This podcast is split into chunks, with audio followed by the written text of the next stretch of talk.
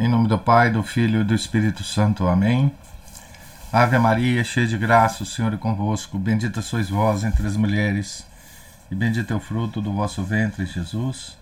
Santa Maria, Mãe de Deus, rogai por nós, pecadores, agora e na hora de nossa morte. Amém. São Felipe Neri, rogai por nós. Nossa Senhora de Fátima, rogai por nós. Em nome do Pai, do Filho e do Espírito Santo. Amém. Bom dia a todos. Nós estamos aqui na página 93 do livro A Fé perante a Ciência Moderna, é, escrito pelo Monsenhor de Seguir, capítulo 19. O conhecimento das causas secundárias não basta, não basta para constituir um verdadeiro sábio. O Monsenhor de seguir aqui vai fazer algumas observações, digamos assim, é, metafísicas. Né? O conhecimento das causas secundárias pertence à meia ciência, se porventura pertence.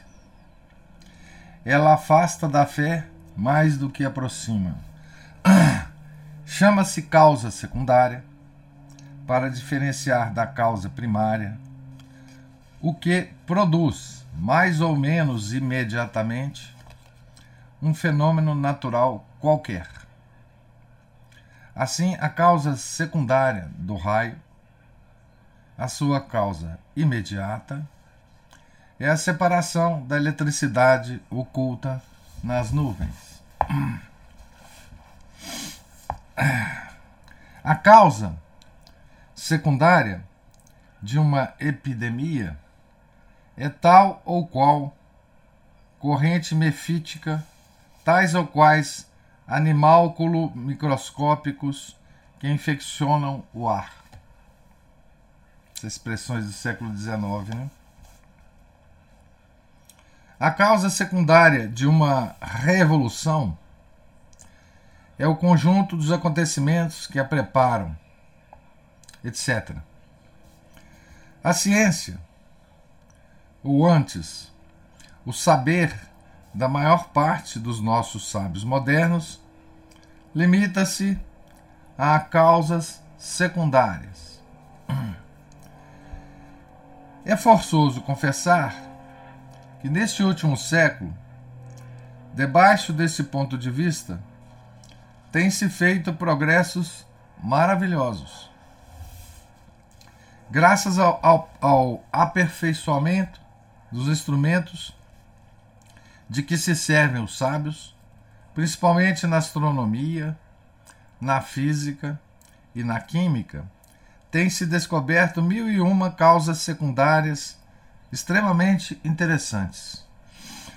Alguns sábios têm trabalhado no estudo das causas secundárias e nós ouvimos-los com tanto prazer como admiração explicar-nos as razões imediatas de uma quantidade de fenômenos naturais. Eles explicam a chuva, a tempestade, o trovão, a geada, os fenômenos da luz e da acústica, o curso dos astros, suas revoluções e suas leis especiais. Explicam os fenômenos anatômicos e fisiológicos. Penetram no íntimo de muitas coisas naturais desconhecidas ou pouco conhecidas até agora. É isto saber, verdadeiro saber. E a igreja é a primeira a prestar-lhe homenagem. Mas, por se ter levantado o véu que cobre as causas secundárias, merecer-se-á o nome de sábio. Este conhecimento será a verdadeira ciência? Sim e não. Sim, se por ciência se entende simplesmente uma grande massa de conhecimentos e um certo número de observações inteligentes. Bem feitas, agrupadas em um todo como um bonito ramalhete. Não se por ciência se entende a penetração e o conhecimento das causas até a sua primitiva origem. A ciência imperfeita das causas secundárias está para a ciência viva e propriamente dita como um ramalhete de flores separadas de suas hastes está para as bonitas plantas sobre as quais foram colhidas as flores. O ramalhete, tão encantador como é, não tem mais vida. A planta, ao contrário, está com as flo suas flores, suas folhas, suas hastes, sua seiva, sua raiz, a obra completa, a obra viva do Criador. Há três categorias de sábios, ou de homens reputados como tais: os materialistas, os deístas e os cristãos. Os materialistas podem ter ciência, mas não terão jamais a ciência completa que atinge o fundo das coisas, que se eleva até a causa primária. Os deístas, que chegam até Deus, até o ser supremo e necessário. Tem uma ciência sem vida, uma ciência essencialmente imperfeita, que o Deus que reconhecem não é o Deus vivo, o único verdadeiro Deus, Criador e Senhor do mundo. O seu Deus é o Deus filosófico, ou, se assim o querem, é o verdadeiro Deus mas unicamente conhecido pelo exterior, de um modo totalmente insuficiente. Só os cristãos podem ser sábios, em toda a acepção da palavra, porque são os únicos que atingem o Deus vivo, que é Jesus Cristo. O mundo da natureza, que é o domínio da ciência, existe para Jesus Cristo e por Jesus Cristo. A fé vem completar a ciência, fazendo-lhe plenamente conhecer o Autor da natureza, que é, ao mesmo tempo, o Autor da graça. Olha que coisa, né? Que, que,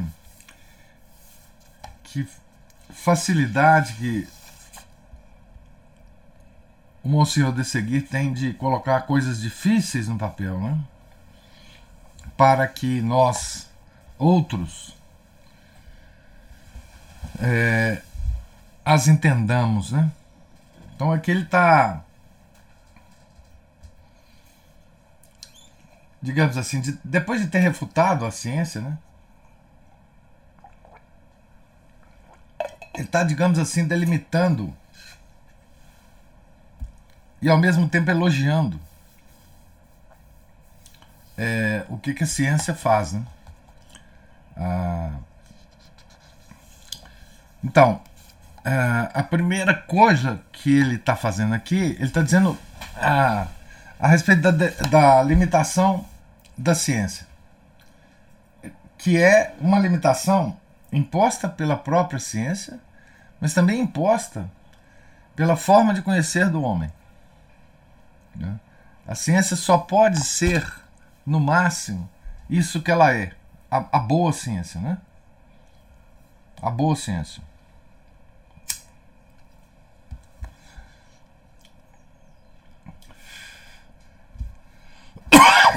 Ou seja, a boa ciência ela fica restrita às causas secundárias.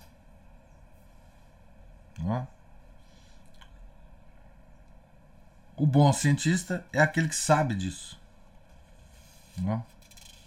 O bom cientista é aquele que se limita às causas secundárias, sabe que sua atividade se limita às causas secundárias, está feliz com isso, está fazendo o trabalho dele, que é um belíssimo trabalho. Como o próprio Monsenhor de Seguir eh, diz aqui, não é? Nós todos temos admiração por essa ciência. É? Ele diz: ouvimos-los, os cientistas, com tanto prazer como admiração. Né? Explicar-nos as razões imediatas de uma quantidade de fenômenos naturais. É muito legal mesmo. Né? É... E quais são a, essas coisas que no século XIX se admirava? Né? É diferente hoje, né? Eles explicam a chuva, a tempestade, o trovão, a geada, os fenômenos da luz e da acústica, o curso dos astros, suas revoluções e suas leis especiais. Explica os fenômenos anatômicos e fisiológicos, penetram no íntimo de muitas coisas naturais desconhecidas ou pouco conhecidas até agora. Imagina o tanto de, de coisas que a gente pode acrescentar nessa lista, né? Já agora, cento e tantos, quase 200 anos depois do Monsenhor de Seguir, né? Coisas importantes, né? E coisas úteis, além de, de causar-nos admiração, né? São coisas muito úteis, né? Na área da medicina, é, na área da, da matéria, né? na área da. Enfim. É, coisas que a gente ah, ah, tem contato todos os dias né? com a, a tecnologia, né? que hoje admiraria muito o Monsenhor de Seguir né? se ele fosse vivo. Né? Tá certo? Então, ele diz ainda: a igreja é a primeira a prestar-lhe homenagem. Então, veja como que, que, que Deus é bom, né? Quer dizer, mesmo só conhecendo as causas secundárias, nós fazemos maravilhas, né? O homem consegue maravilhas só conhecendo as causas secundárias. Né? O homem com a sua com a sua razão, né, com o seu intelecto que Deus nos deu, né? É... Então, um cientista que tivesse isso na consciência, né, seria um, um bom cientista, obviamente, né? Ele entende a limitação do que ele faz. Ele sabe que aquilo tem importância, mas ele fica caladinho em relação às outras coisas. O problema é esse. Né? O problema é esse. O problema é que os cientistas hoje eles não ficam limitados a isso. Não é? E, ao longo desse livro todo, nós temos visto né, que os cientistas, é, tendo conhecimento das causas secundárias, eles querem afirmar coisas sobre a causa primária. Então, esse pulo não, não dá para dar. É? A ciência não permite isso. Não é? Então, o problema é todo esse. Né? É um problema metafísico. Né? Das causas secundárias, não se pula para a causa primária através da ciência. Né? E é muito interessante que ele ele ele classifica né, os sábios ou, de, ou, ou homens reputados como tais em três categorias. Hum?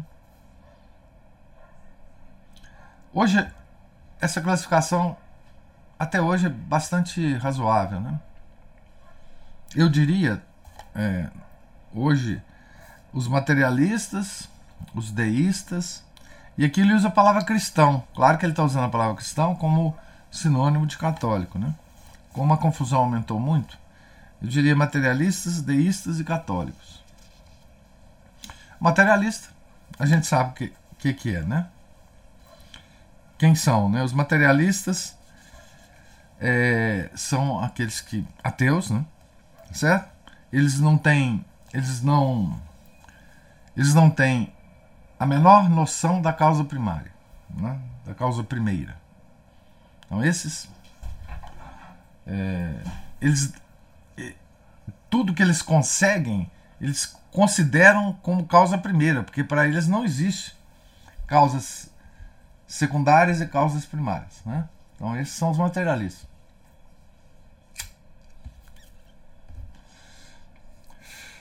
Os deístas, digamos assim, são aqueles que acreditam no Deus aristotélico, né? Eles chamam aqui de Deus filosófico. Né? É, um Deus uh, sem vida, né? Um Deus que que for, que que move é o primeiro motor imóvel, né? do Aristóteles, que é causa de tudo, mas que não se preocupa com nada.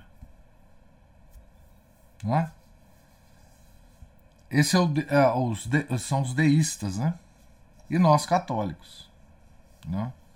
O que, que nós católicos diferimos desses deístas, né? Dos materialistas a gente sabe. Mas o que, que nós católicos é, diferenciamos desses uh, deístas, né? Porque o, o nosso Deus, ele, além de ser o motor imóvel, não é? Ele se encarnou. Né? Ele é trino. A segunda pessoa se encarnou. Né? Ele é um Deus que se encarnou.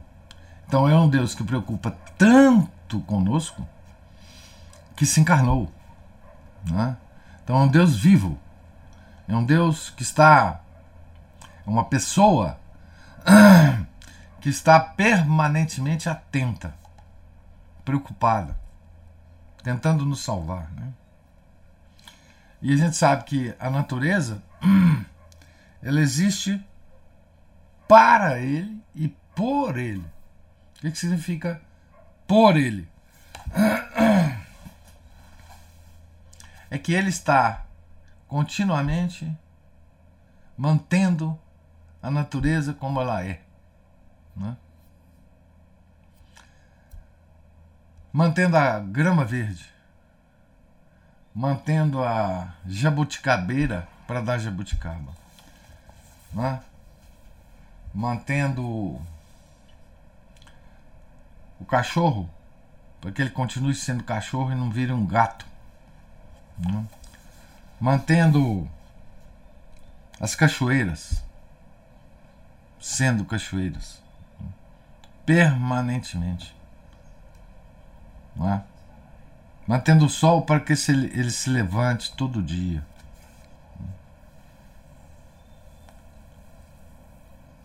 E o que, que escapa aos deístas e aos materialistas? Né? Que esse autor da natureza, mantenedor da natureza, é também autor da graça. Né? Veja quão diferente é esse nosso esse nosso Deus, mesmo dos deístas, né? Autor da natureza e autor da graça. Nós voltamos à questão da graça da natureza. De ontem nós comentamos alguma coisa, né?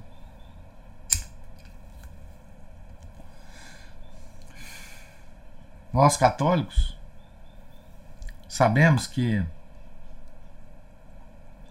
nós estamos na natureza, mas estamos à procura dessa graça, não é? Sempre. Não é? A igreja nos ensina como procurar a graça, né? Como obtê-la, não é? Independente da vontade, digamos assim, livre de Deus de nos dar essa graça quando Ele quiser, não é? nós aprendemos com nosso Senhor Jesus Cristo, que é o próprio Deus, é? que temos sacramentos para que essa graça nos seja dada, não é? Certo? Então, essa é a, nossa, a diferença. Um cientista católico é muito diferente de um cientista materialista e de um cientista é, deísta. Existem muitos, graças a Deus, na, na história, né? Certo? Então, nesta união da ciência e da fé, a distinção do domínio sobrenatural permanece inteiramente. Não há confusão nem divisão, porém distinção na união. E união na distinção. Olha que as palavras foram muito bem escolhidas aqui, né? Tá certo? Então, nesta união da ciência e da fé, a distinção do domínio sobrenatural permanece inteiramente. Não há confusão, nem divisão, porém distinção na união e união na distinção.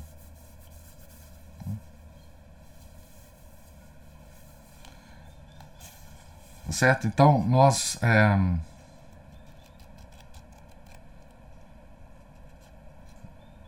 essa união da razão e da fé, né? É, é uma coisa superior essa união, né? Porque a união e distinção, né? Sem fé, sem a fé, repetiremos sempre, a ciência humana não pode atingir a causa primitiva de coisa alguma. Sem a fé, ela conserva-se superficial, mesmo quando parece profunda. Fica na terra e nunca se eleva bem alto. Só a fé revela a inteligência, a causa primária de tudo. Essa é a luz da fé, né? Luz da fé.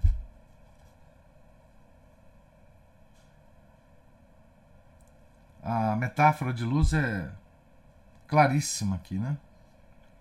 Ela ilumina né? a inteligência, né? A luz da fé ilumina a inteligência. Só a fé revela à inteligência a causa primária de tudo. Esta causa, que é preciso encontrar sob pena de permanecer estranho à ciência completa e viva, é primeiramente o mistério universal do Cristo, tipo fundamental de todas as obras exteriores de Deus. Deus cria pela palavra, né? Pelo verbo, né? Então Deus cria por meio de Cristo tipo fundamental de todas as obras exteriores de Deus. Depois, mais profundamente, ou se bem o querem, mais alto ainda, é o mistério da unidade de Deus na trindade do Pai, do Filho e do Espírito Santo. Então, esse aqui é o funcionamento interno da Santíssima Trindade. Né? Todo conhecimento que não para no mistério de Jesus Cristo, no mistério da vida de Deus, na adorável Trindade, não é ciência propriamente dita. Olha a altura que Monsenhor de Segui está nos levando aqui, né?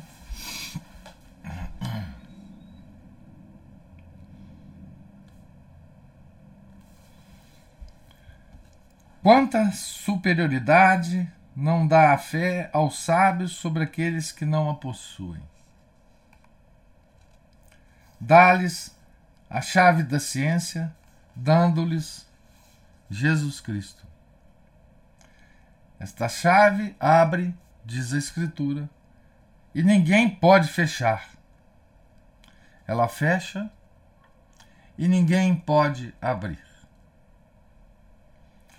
É belo contempla, contemplar como, para conservar a sua coroa, a ciência humana é obrigada a inclinar a fronte perante aquele que disse: Eu sou o princípio e o fim. E como, para penetrar nos mistérios da natureza, o gênio do homem tem necessidade da fé. Graças a Deus, o número de sábios cristãos aumenta cada vez mais. Isto será a salvação da ciência e é o seu futuro. Bem, aqui acho que Monsenhor de Segui errou, né? Então, esse, o tom desse capítulo é muito diferente. Né? Há uma elevação de tom aqui, é, clara, né? Sim. Ah, Monsenhor de Segui, ele quis elevar né, esse tom justamente para distinguir né, os, os sábios, né? colocá-los em seus devidos lugares. Né? Tá certo? Então, ele primeiro nos explica a questão das causas secundárias e causas primárias. Não é? Limita a ciência nas causas secundárias, nos diz que é impossível, sem a fé sobrenatural, passar das causas secundárias para as causas primárias, classifica os cientistas em três grupos, os sábios, vamos dizer assim, em três grupos, né? materialistas, deístas e católicos, caracteriza o sábio católico, é? é aquele que sabe que o mesmo autor da natureza é o autor da graça, que é nosso Senhor Jesus Cristo. Não? Fala em relação à iluminação que a inteligência recebe da fé, não certo?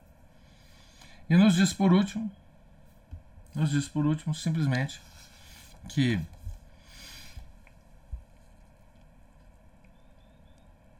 a, a fé dá, dá, dá, dá-nos a chave da ciência, dando-nos Jesus Cristo, que é o Criador da natureza. Não? Tá certo? É o Criador da natureza. Então, para penetrar nos mistérios da natureza, o gênio do homem tem necessidade da fé. Certo? Esse é o ele termina o capítulo assim, né? Então, aqui é óbvio que ele já não está tentando falar mais com os sábios, né? Como ele estava quando ele estava refutando, né? Os sábios. Aqui, Monsenhor de Segui está falando a nós, né? Ele está querendo ensinar, nos ensinar, né? Como que nós devemos encarar a ciência. Tá certo? Então, para nós, né? Quais são as as lições, né?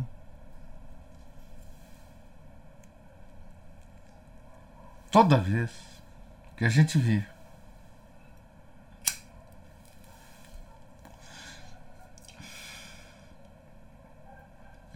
um cientista dando uma entrevista numa num canal de televisão, num jornal escrito, num canal do YouTube. É, nós temos que pegar o que ele está falando e fazer a delimitação que ele faz aqui. Esse cara está falando de quê? De causas é, secundárias. Então, enquanto ele estiver falando de causas secundárias, ele mere merece de nós uma moderada atenção. Hoje, até quando ele fala isso, ele já fala é, com um certo, uma certa narrativa. Mas acontece que os cientistas de hoje nunca param por aí. Não é? Eles, no discurso deles, certamente, eles vão extrapolar o conhecimento das causas secundárias e tirar conclusões gerais. Né? Por quê? Porque isso é o quase que o, o métier atual dos cientistas. Né? Eles sentem a necessidade é, de ultrapassar a barreira como que o sentimento deles deve ser o seguinte: se eu não ultrapassar essa barreira, eu não vou mostrar o quão fundamental é o meu trabalho, não é? Então, é, a hora que ele começar a falar essas abobrinhas, aí nós paramos de escutá-lo, né? Se nós estivermos dispostos a escutar os cientistas, né? Modernos. Eu, particularmente, não tenho a menor paciência mais com esse pessoal. Né?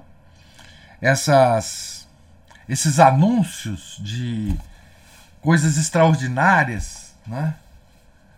Que vai mudar toda a nossa concepção do universo, eu já nem, nem, nem quero saber. Né? Ah, há uns tempos atrás, anunciaram que tinham descoberto a tal partícula de Deus, que isso ia mudar tudo. Né? O bóson de Higgs. Isso ia mudar tudo. Ficou aí é, buzinando, o pessoal ficou buzinando na nossa, no nosso ouvido. Isso durante. Para quem acompanha, né? É, isso durante, sei lá, uma semana, duas semanas, três semanas. Depois ninguém mais falou sobre esse miserável bóson de Higgs. Né? É, isso na, na física das partículas. Né? Depois é, quantas vezes já não anunciaram a cura do câncer? Eu perdi a conta. Tá certo?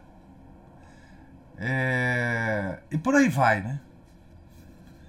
Ah, na área de, de, alimentos é até brincadeira, né? Os anúncios, né? É, descobrimos agora que o que é que faz de fato mal para o coração? Aí faz aquela coisa toda, né? Então, mesmo nas causas secundárias, a ciência é, já nos cansou, né? Bom, nos últimos dois anos. É, então, veja, mesmo nas causas secundárias, uma coisa que o, o Monsenhor de Seguir não tinha aqui nessa época dele o mundo não conhecia isso, né? É a indústria de base científica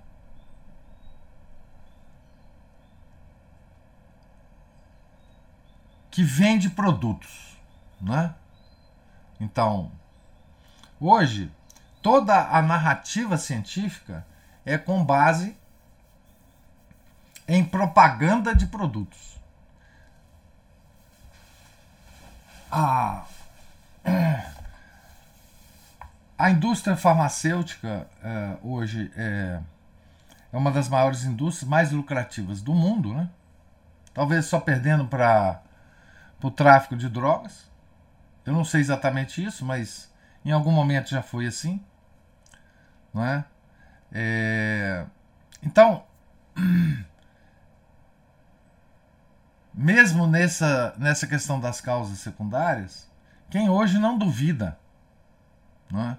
ou quem hoje não sabe, não é? que toda a formação médica no mundo inteiro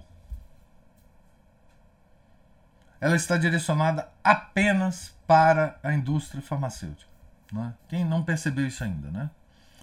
Então, descoberta de médico, de, de ciência médica, de. Tá certo? Não, não se deve mais ouvir, né? Não se deve mais ouvir. É, eu não ouço mais. Não quero, não quero saber. Né? Não quero saber o que, que eles estão falando que eu devo ou não comer, etc, etc. Né? É... E no século XX, obviamente, a... começou também a haver na ciência um resgate ou uma ampliação daquilo que foi considerado a maior característica da ciência moderna. Isso já enaltecido no século é, 16 e 17, né? que é que a ciência moderna ela promoveria o controle do homem sobre a natureza.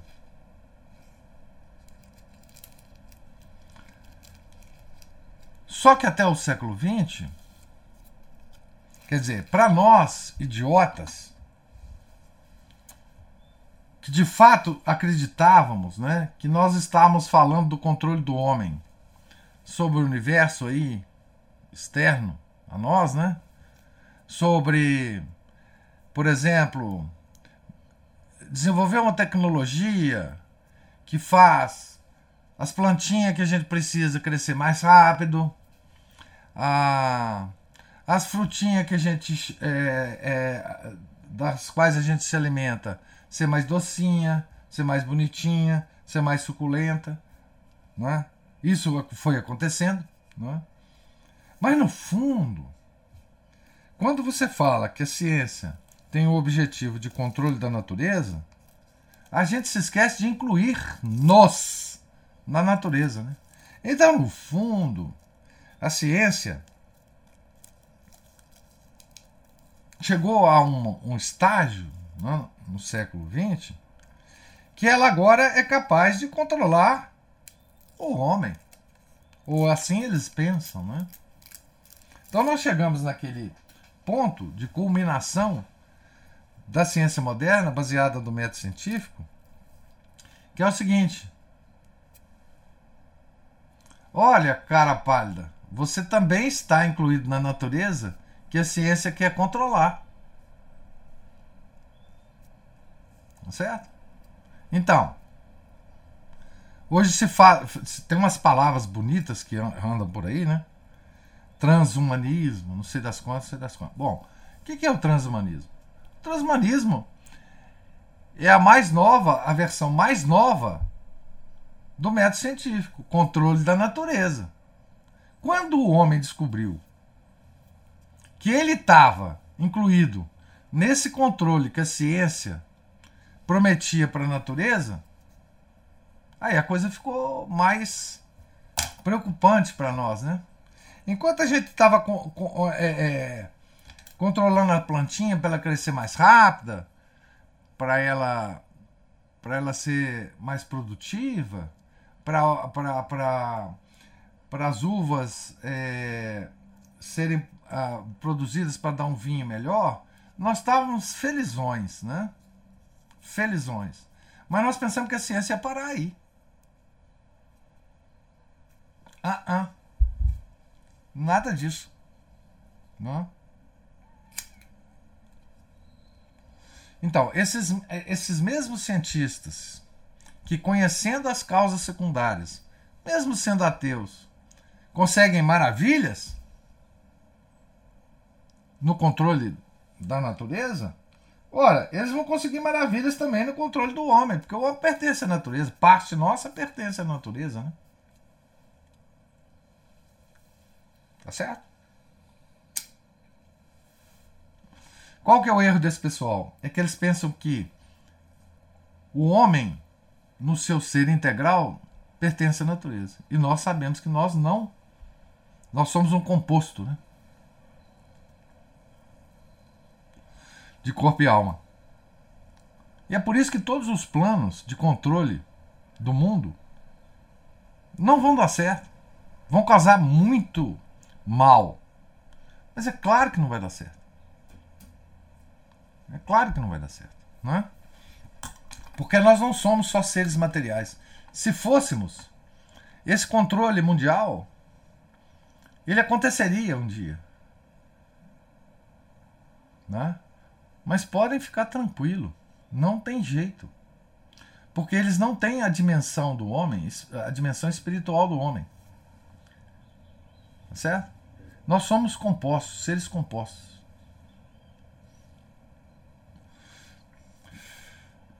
Não tem jeito de controlar a nossa vontade. Não tem jeito. Nós podemos ser submetidos a sofrimentos corporais.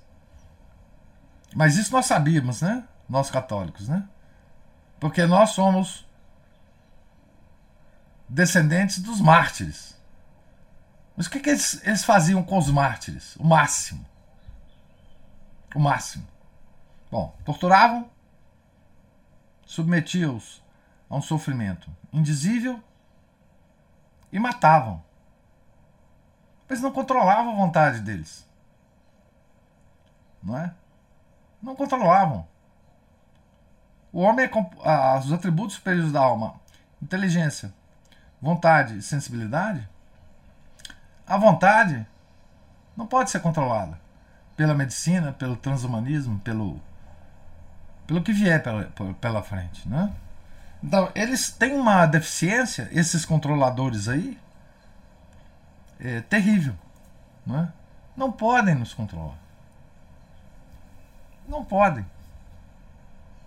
Não é nos controlar, nós católicos. Eles não podem controlar a vontade do homem. Não podem. Eles podem sugerir coisas, como o demônio sugere, né? Através da propaganda. Eles podem tentar ganhar o atributo mais inferior da alma, que é a sensibilidade. Mas se a nossa vontade for forte, não há nada contra a nossa vontade. Não existe nada. Aliás, nem Deus vai contra a nossa vontade, não é isso? Porque foi assim que Deus nos criou. Né?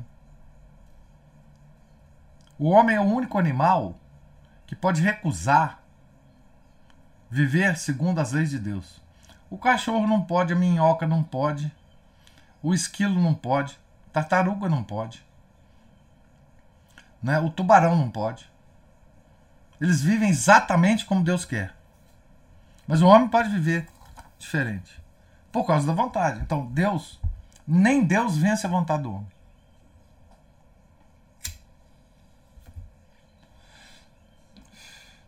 Nós não podemos acreditar que os globalistas vão vencer a nossa vontade. Não vão.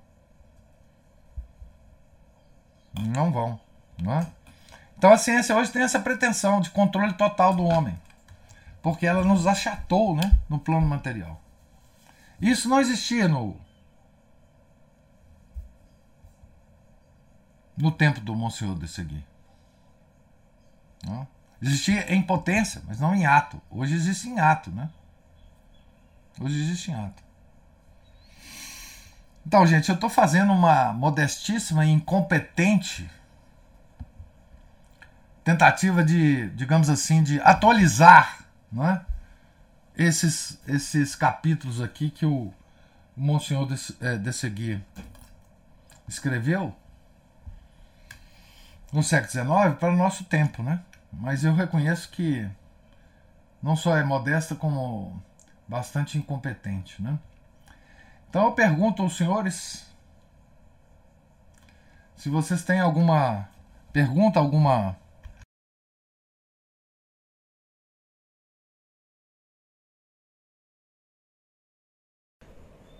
Acho que deu uma travada aqui da nossa leitura. Por favor, se tiverem. Oi, professor. Sim, Márcio. Tudo bom? Tudo. Beleza. Bom, o que o senhor falou é aquela, aquela velha história reeditada, né? Tanto do sereis como deuses do, do Gênesis como da Babilônia, né? E aí vão, vão repetindo, né? O ser humano ele ultrapassa a competência, o âmbito de competência dele para querer ser Deus, né? Brincar de Deus, né? Então não só vamos dizer assim, a, a, talvez esse esse salto tecnológico e científico aí dos últimos séculos tenham sido muito mais impulsionados pelo diabo do que por Deus mesmo, porque é uma, é uma é como o ser humano quis, tá, né, quis se colocar no lugar de Deus, colocar o conhecimento né, a serviço do controle do, de, e a dominação, a escravização Isso. de outras pessoas, né, não só a ciência farmacêutica, engenharia, administração, economia, mas também a política, né? Política, antropologia, é, sociologia, isso, pode pular tudo isso aí. Tudo, tudo para colocar o ser humano debaixo das botas de outros, né? É.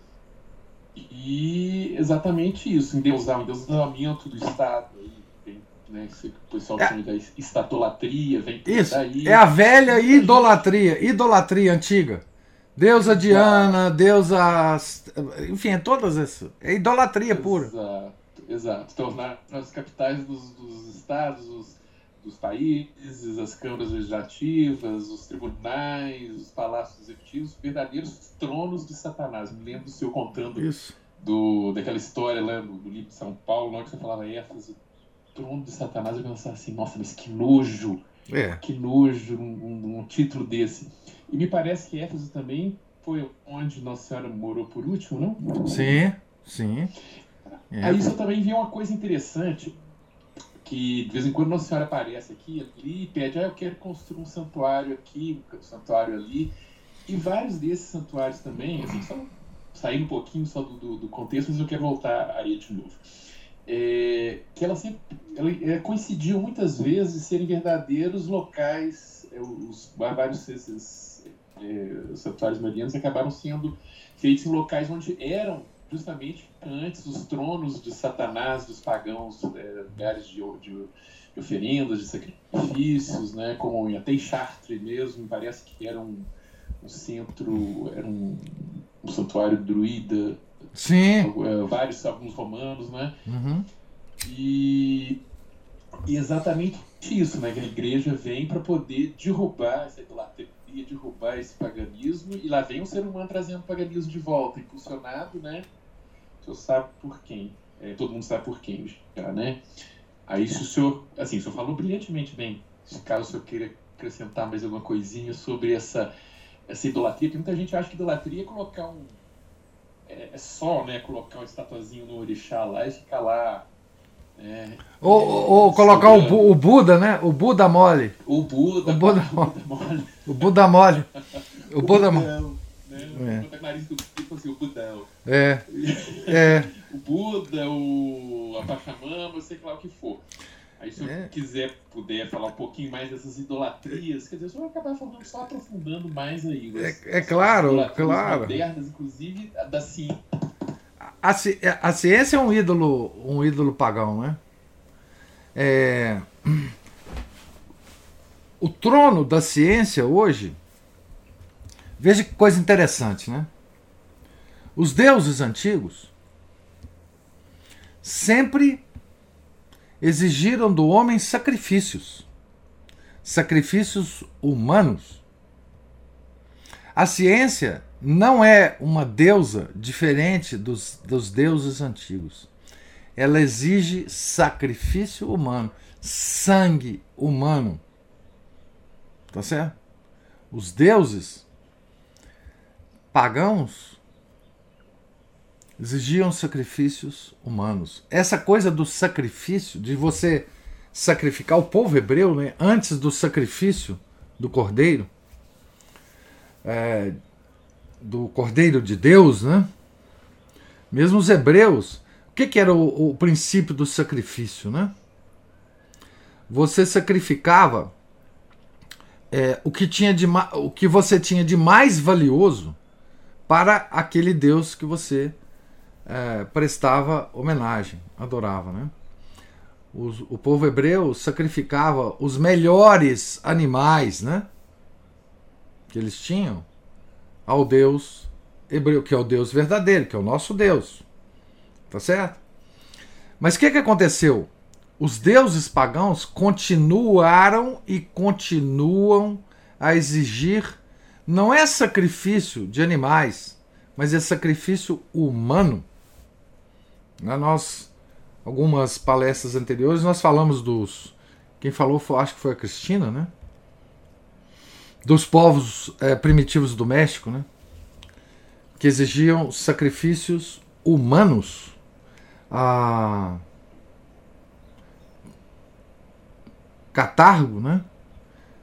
O povo romano ficou tão impressionado com os sacrifícios humanos feitos naquela cidade que quando eles invadiram Catargo, eles destruíram Catargo completamente, os prédios, tudo ficou tudo ao, ao resto do chão. Tal a o horror que causou, né? Ao ao povo romano, né?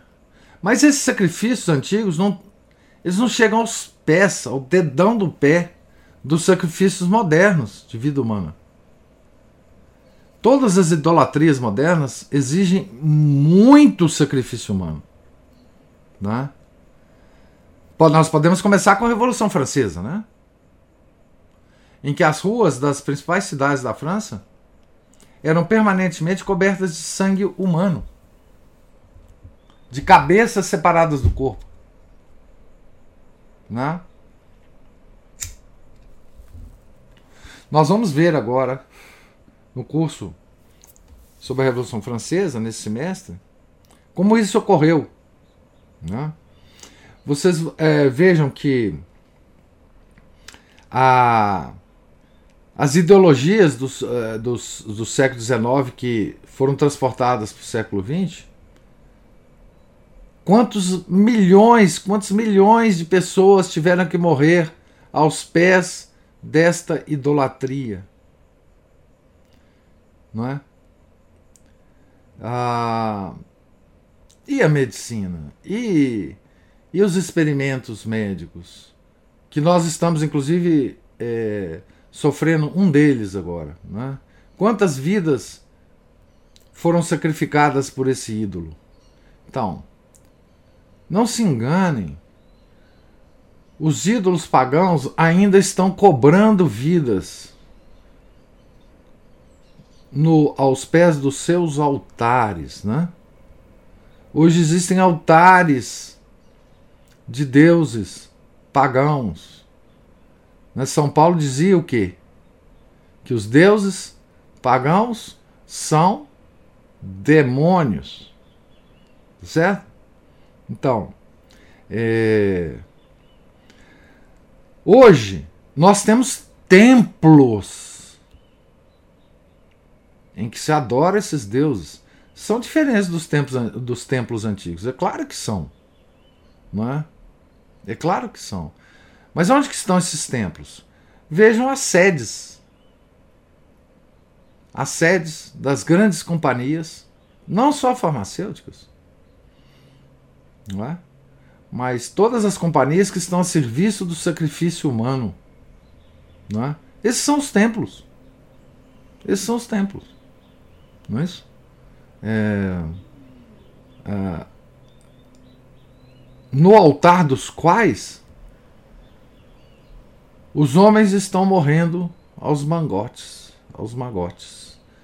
Crianças, é, velhos, homens saudáveis, jovens, adolescentes, morrendo, caindo. Uh, agora, recentemente, nós temos é, as imagens, né? As imagens de pessoas caindo, simplesmente morrendo.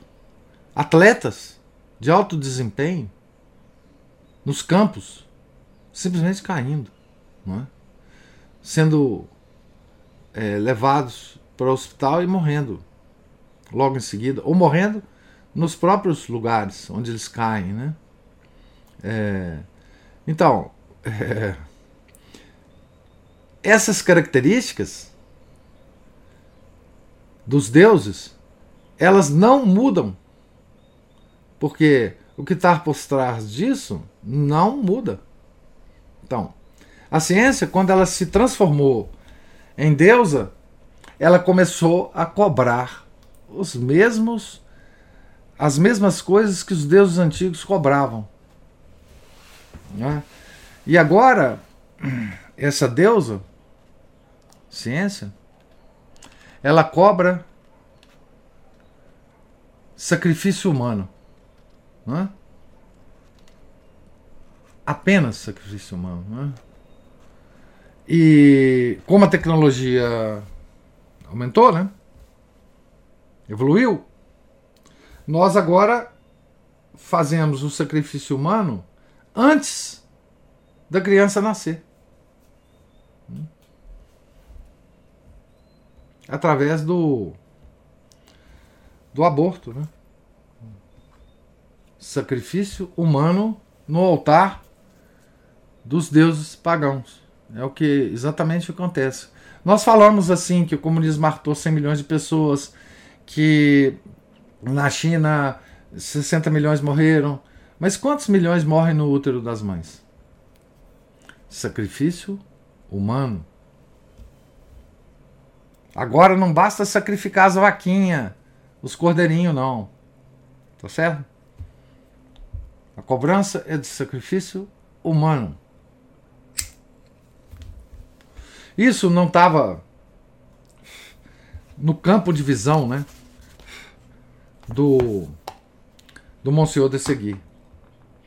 Né? Mas qualquer coisa construída por ímpios serve a um Deus a um deus pagão que cobra sacrifícios, né? que cobra sacrifícios. Então, não, nós não podemos nos iludir. Né? Para nós, a única coisa que a gente sabe é que esses deuses não podem controlar a nossa vontade, nem o Deus verdadeiro, que nos deu liberdade total é, em relação às nossas escolhas. Então, é a única coisa que eles não controlam. Não podem controlar.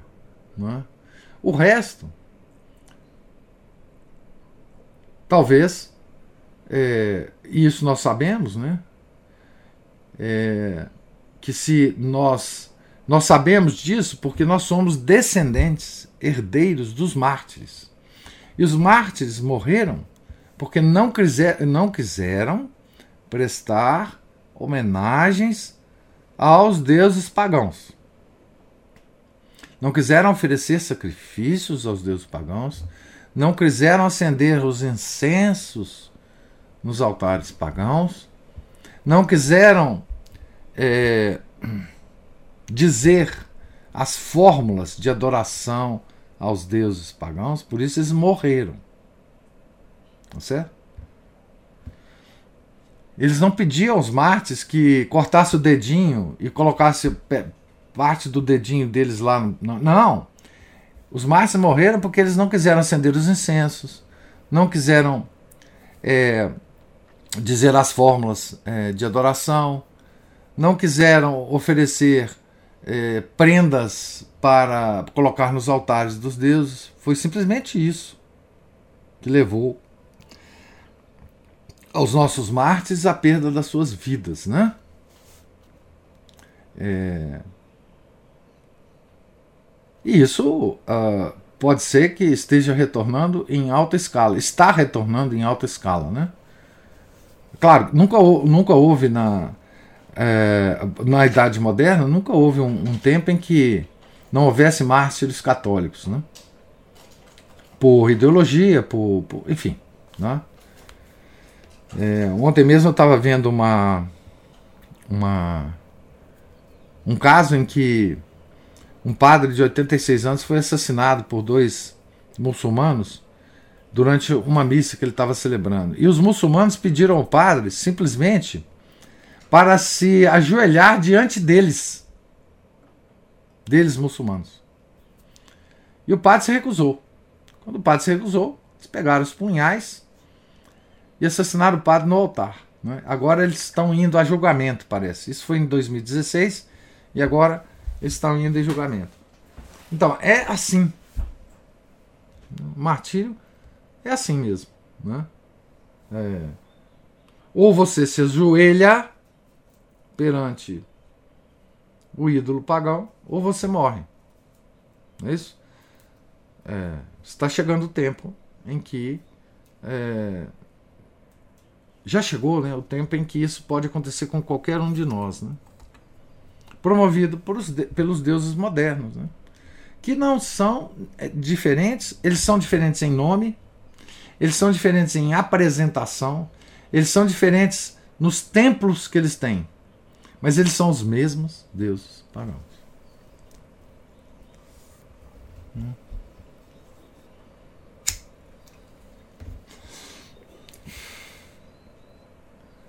Espero ter respondido, Márcio, aí, contento a sua observação. É, eu pergunto se há